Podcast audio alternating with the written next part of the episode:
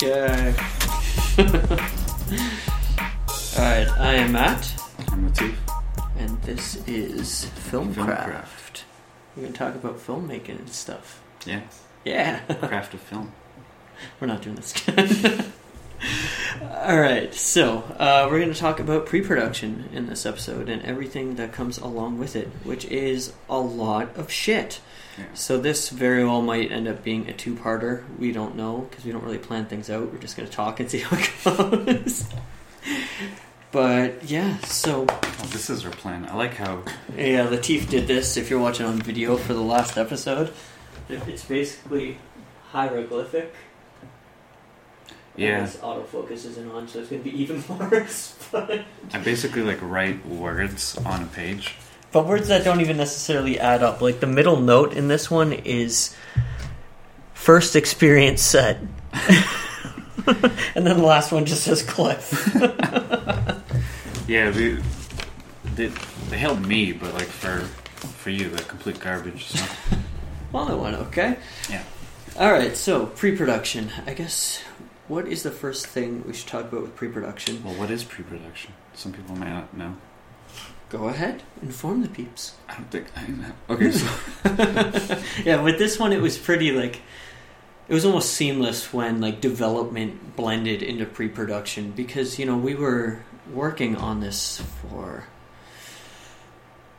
eight months before we started filming from like first pitch to to shooting and really like i think if you were to break pre-production down we had a two week block set for production and pre-production so we i took two weeks off of work mhm. the from the Friday night when I finished work to two Mondays after. Mhm. That was everything we had for pre-production and production, and a lot of stuff went wrong. We Oh, yeah. finished the movie, but a lot of stuff went right too. Um, so before we get into that little block, I just want to talk about how we got the rights to some stuff for the movie. So I talked about a little bit about this in a previous episode. Um, the movie's called Party Stories, obviously, so it is a party. And one of the things I, w- I didn't want it to look cheap visually. So having said that, I didn't want people walking around carrying red solo cups because we didn't have the rights to show any beer or anything. So what I did is I contacted all the breweries in Vancouver, said, "This is who I am. This is what we're doing. Are you interested in sponsoring us? You know, you don't need to give us cash, but we need to be able to legally show your beer on screen. And if you want to throw us some free beer, that'd be awesome too." Yeah. So 85 90% of the breweries didn't even bother responding because we're no ones and you know who cares about no ones. Um, couple of breweries got back and said hey you know thanks for the interest but you know it's not really something we're looking to do. And then two of them ended up saying yes which was dogwood brewing and deep cove brewing who legitimately like even if they hadn't sponsored us, I would be saying this. They are awesome in every way. They do have good beer, and that's not just because they sponsored us. But having said that, once they did, you know, we got a lot of free beer. Many, many cases. Many that were just props. But um, one of the things I wanted to do for the cast and crew as well was in the middle of the film, it's a party montage. So I figured let's not script that. Let's just have a wrap party with all this free beer that the breweries have given us, and let's just film it and put it together in editing. And we did. And you killed that in editing because that fucking turned out great. yeah, I mean, it looks like Looks uh, like a party, yeah, which well, is what we're going for. Yeah. But like it just it fits in the film perfectly because Yeah. there's you know cast and even crew just like hanging out, drinking, Mhm. dancing, like beer bong races. Yeah, and it was a great send off for everyone too because you know we made this movie. Every filmmaker says this, but this time it's true. We made this movie on nothing. It was like production was roughly four ish grand, and to ha- be able to find a way to give your cast and crew a send off party was really great, and it's Yeah. something that you usually wouldn't get to do on a budget like this. So that went a long way too, and I think it really you know just helped it was a great cap on the experience for everyone. Yeah, So that was the beer, and then when you sit down and watch Party Stories, um, the entire soundtrack we didn't have a composer. We decided just to do original music. So I went out, sought out bands. Um, I come from a musical background, so I did have a few bands I could contact. One of them being the Hellbros that eventually made it into the movie. They have phenomenal music that really fit the tone of the movie we wanted. So I went up to them and I said, "Hey, you know, I know you guys. We played shows together. Your tunes are awesome. Can I use some of them? Some of them in the movie. The lead singer is an actor as well." So he was like, "Yeah, go ahead, use whatever you want." So we had access to their catalog, which was fantastic. And then the rest of them, I explored a couple, you know, jumped a few links to find some bands, but most of them was just throwing up like Facebook and Craigslist Yeah. ads.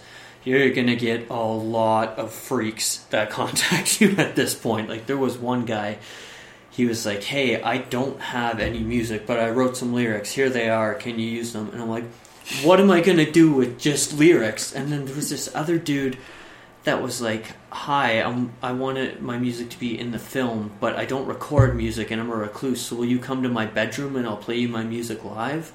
And I'm like, "No, I'm not to do that. That's crazy."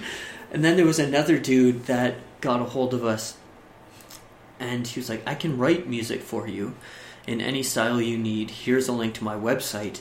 And I don't know what it was, but I showed you this. All of the looking at his website, there was like three or four blocks of text, and the first one was like, "Wow, like this." These aren't really sentences. This English isn't really that good, and maybe English wasn't wasn't his first language. But as he went on, it read like a Viagra commercial. Do you remember this? Yeah, there's a lot of weird sexual terms thrown into the paragraphs. and not like just there like he was trying to sell you something Yeah. like a lot about impotence and curing it and shit like that so like you're gonna have to siphon through But then he had links to his actual music too, so I was like, what the hell is going on? you're gonna have to siphon through all that kind of weirdness and get to somewhere where yeah. You know you find the good stuff that you want to use in your film and you know don't discount craigslist or kijiji or whatever kind of site you use like that.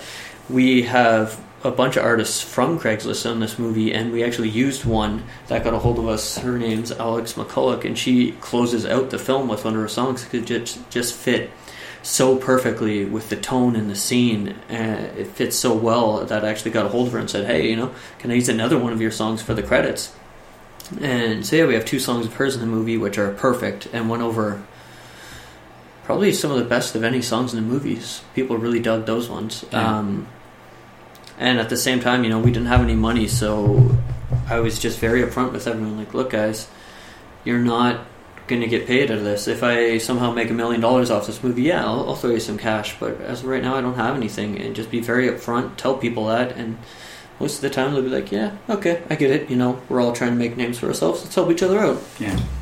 Um, every now and then you are going to get someone that is, let's call it demanding. For example, I was in contact with this one guy. I don't remember what his band name was, and I wouldn't say it if I did. But um, yeah, he was trying to get access to like all of our footage before we were done editing. He's like, "If you want to use my song, I want all your footage." And I'm like, It's very weird. yeah, I'm like, I'm not giving you all this. Like, that's very strange. And if you don't want to give me your song as a result, that's fine. And then he, he totally freaked out, so I didn't get that song. But if you're dealing with hard people like that, just kind of let it go. It's not the end of the world. Um, so as far as securing rights to things, I think that was all we had to get the rights to. Can you think of anything else? Um, some music. Oh, yeah, you had to get the life rights to Monk. Oh yeah, there's a good one. Okay, so Jeff Monk is a character in Party Stories, and Jeff Monk is a real person Yeah. that I grew up with. He's a bit older than me, but I remember partying with this guy, and he had the strangest, most awesome demeanor I have probably ever encountered. I would. When I cast for him, I compared him a lot to Russell Brand and Jay from Jay and Silent Bob in the fact that looking at Russell Brand, he's super hyper intelligent. He has a lot of opinions about things, and a lot of opinions that can agitate and you know piss you off. But when if you look at them from a, a dispassionate place, you see that every everything he thinks is grounded in logic, and he's a really smart guy, and he's not out to hurt you. So it's hard to be mad at him because he's so hyper intelligent and he's thought everything through without taking the time to think it through. He's just very naturally smart and super funny. So when we were writing this film, I knew that I wanted him to be a character, and I knew that we didn't have a movie without him. So I called him up. I hadn't talked to him in years, and I was like, "Hey, Monk, uh, what's going on? I'm making a movie, and I need you to be a character, man." And I think the first thing he said was, "Do I get to have sex in the movie?" and you know, I won't give you any spoilers, but I answered the question. And then I think his only request was that if he hooked up with someone in the movie, the girl, the actress that his character hooked up with, had to be attractive. and I was like, yeah, okay, man, whatever you want. But he was really great about the whole thing. So basically, I had to meet up with him. You know, we're all buddies, so we just shot the shit too. But I had to get his life rights, uh, life rights to his stories to you know show him in the film and when you watch the credits i have a picture of him holding like a 20 foot anaconda Damn, but still a picture very of him so yeah i had to clear it with his life rights and get those so that's Yeah, yeah that's like important for pre-production. Like those, you know, that month or whatever you have or whatever you allot, you need to make sure you get, you know, your music kind of locked in if Mhm. you're gonna have it in, like actually playing in the scenes or whatever, and getting the rights to, you know, if you're basing anything off a real person, Yeah. getting those rights cleared.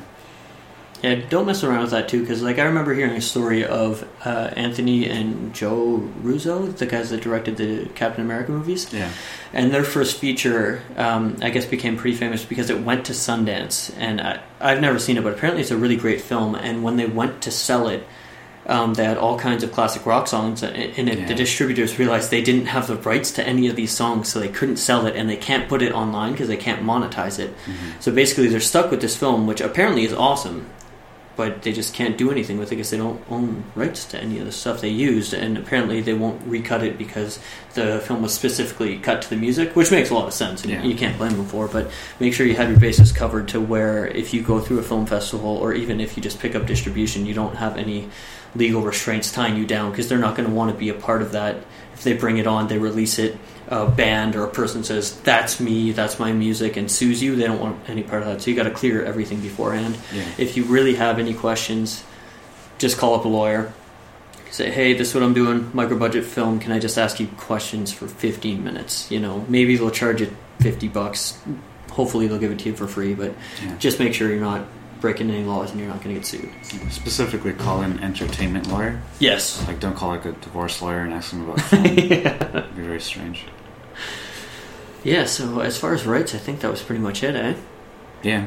Um, I mean, maybe clearing like a logo or like Mm-hmm. if you're using like some clothing like from like a local company. Yeah, that'll be another thing too. Like when you go to physically film and you're dressing your actors, um, like we didn't have rights to show any kind of clothing, so only have them wear unbranded clothing. If a Nike logo shows up in it, it they're you know maybe they'll show up and just be like, hey, cool, they put our logo in this movie and not care. But there's every real chance that they could come after you and just don't take that chance. You know Yeah. what I mean?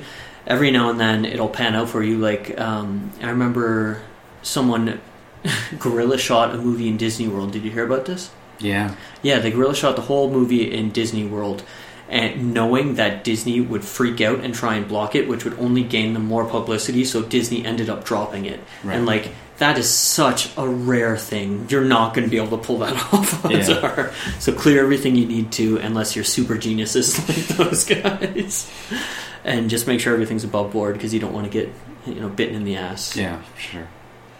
Yeah.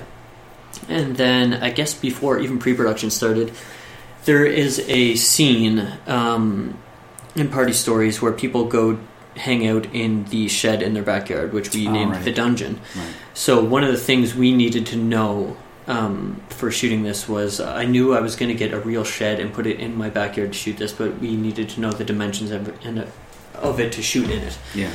So basically, I work at a company that provides staging and scaffolding for the film industry. So we just went there on a weekend. The company itself is in an old film studio. So we just tested. We set up a whole bunch of different structures, saw how much space Yeah. was inside, set up like roughly how it was going to be set up in the scene, and just did camera tests. And you know, it took a full day. The we have footage of doing it that is Time lapse. cringe-worthy. We had no idea what we were doing. But you know, if there's something like that, you got to test it. And we ended up discovering that we needed what, like a seven by seven foot by ten foot shed or something like that. Roughly. Yeah. Well, I'll just tell the whole shed story here. So we realized we needed that, and then we filmed at the end of January in what just so happened to be the worst winter Vancouver's had in like 20 years or something like It's that. really cold. And knowing the aesthetic of the film, I knew I didn't want a, a shed that was, you know, new and polished. I wanted something like old, beat up tin. So we found the perfect, perfect shed. It was all the way across town. We rented a truck. Dead of winter, went there, and it turns out that there was so much snow that the fr- the shed froze to the fucking concrete.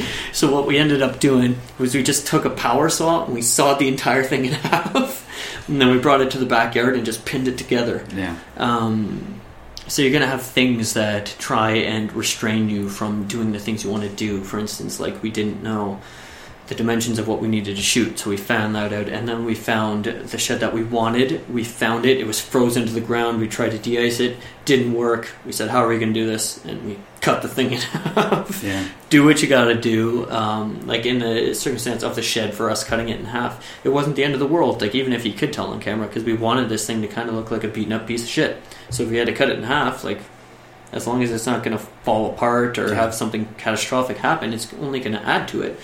So know what you're getting into, know what you want for the end result, and just kind of connect the dots as you go. Um, Yeah. yeah, Yeah, with pre-production, another aspect of it that was important was like pre-lighting and knowing what the Mhm. setup of the room was going to be. yeah. So when we did the promo videos to promote the film, like Mhm. internally, that was a great way for me to test the lights. Yeah, and for those videos, we really got the look we wanted to. Yeah. I'd say the look of the videos is pretty close to the look of the final film. yeah, which was exactly kind of what I was aiming for. Mhm. So when we did a lot of in- interviews and the stuff in the kitchen, I set up the lights in places that I knew I might potentially put them, Mhm. and then just shooting that and being able to like guess like what it would look like with more lights or you know less Yeah. actors and gauging that was super important. So for making a first feature, like sit down with your DP and ask them how much lights are necessary for each scene or each room Mhm. how much time you need to set up, or if you want to pre-rig them, which I recommend because Yeah, pre-rigging the lights saves so much time on set. yeah. We had a pretty fortunate circumstance where um, we knew that we wanted to have pre-rigged lighting.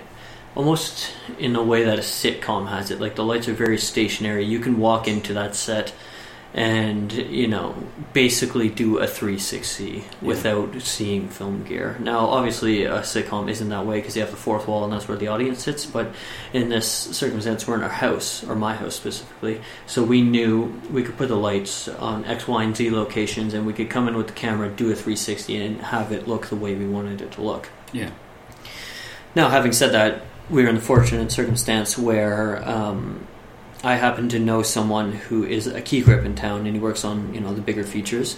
Uh, I won't name any of them or whatnot, but he has access to lighting. Um, and I went up to him and I said, "Hey, you know, I'm doing this movie. Uh, is there any way you could hook me up with some gear?" And he was like, "Yeah, absolutely. What do you want?" So we got all of our lights for free, which realistically probably halved our budget, which was bunch. Yeah, incredible. Um, so yeah, we went out and got the lights and set up everything in a way where we didn't have to do setups every day when we were in the house. When we were outside, a little bit more, change a light here or there. We had done a whole bunch of tests with natural lighting as well, so we knew we could get the look that we wanted with the gear we were using in the way we were using it. exactly. So test everything um, as much as you can, and there's always going to be some discovery on set, but know what you want and know how to get it first. So when you get to filming, like we had seven days of shooting on this feature, we Yeah. didn't want to spend any of those seven days figuring out the lighting because you know it's seven days. And when I say seven days for this, it was we would start shooting as soon as it got dark at around 5 p.m. and then no one on set we didn't have a driver or anything like that so we had to get everyone home by public transit which closes at 1 so we had from 5 to 1 each day so this isn't even like your typical 12 hour days No. where you can get everything in this is shortened 7 days so we don't have any time for you know, messing around with the lighting or figuring out X, Y, and Z. You get that done beforehand, and even if you have those longer days, figure it out beforehand because you can use that time better on set in production than you can dicking around with the lighting. Yeah, with with pre-production and getting gear and lights and all that stuff.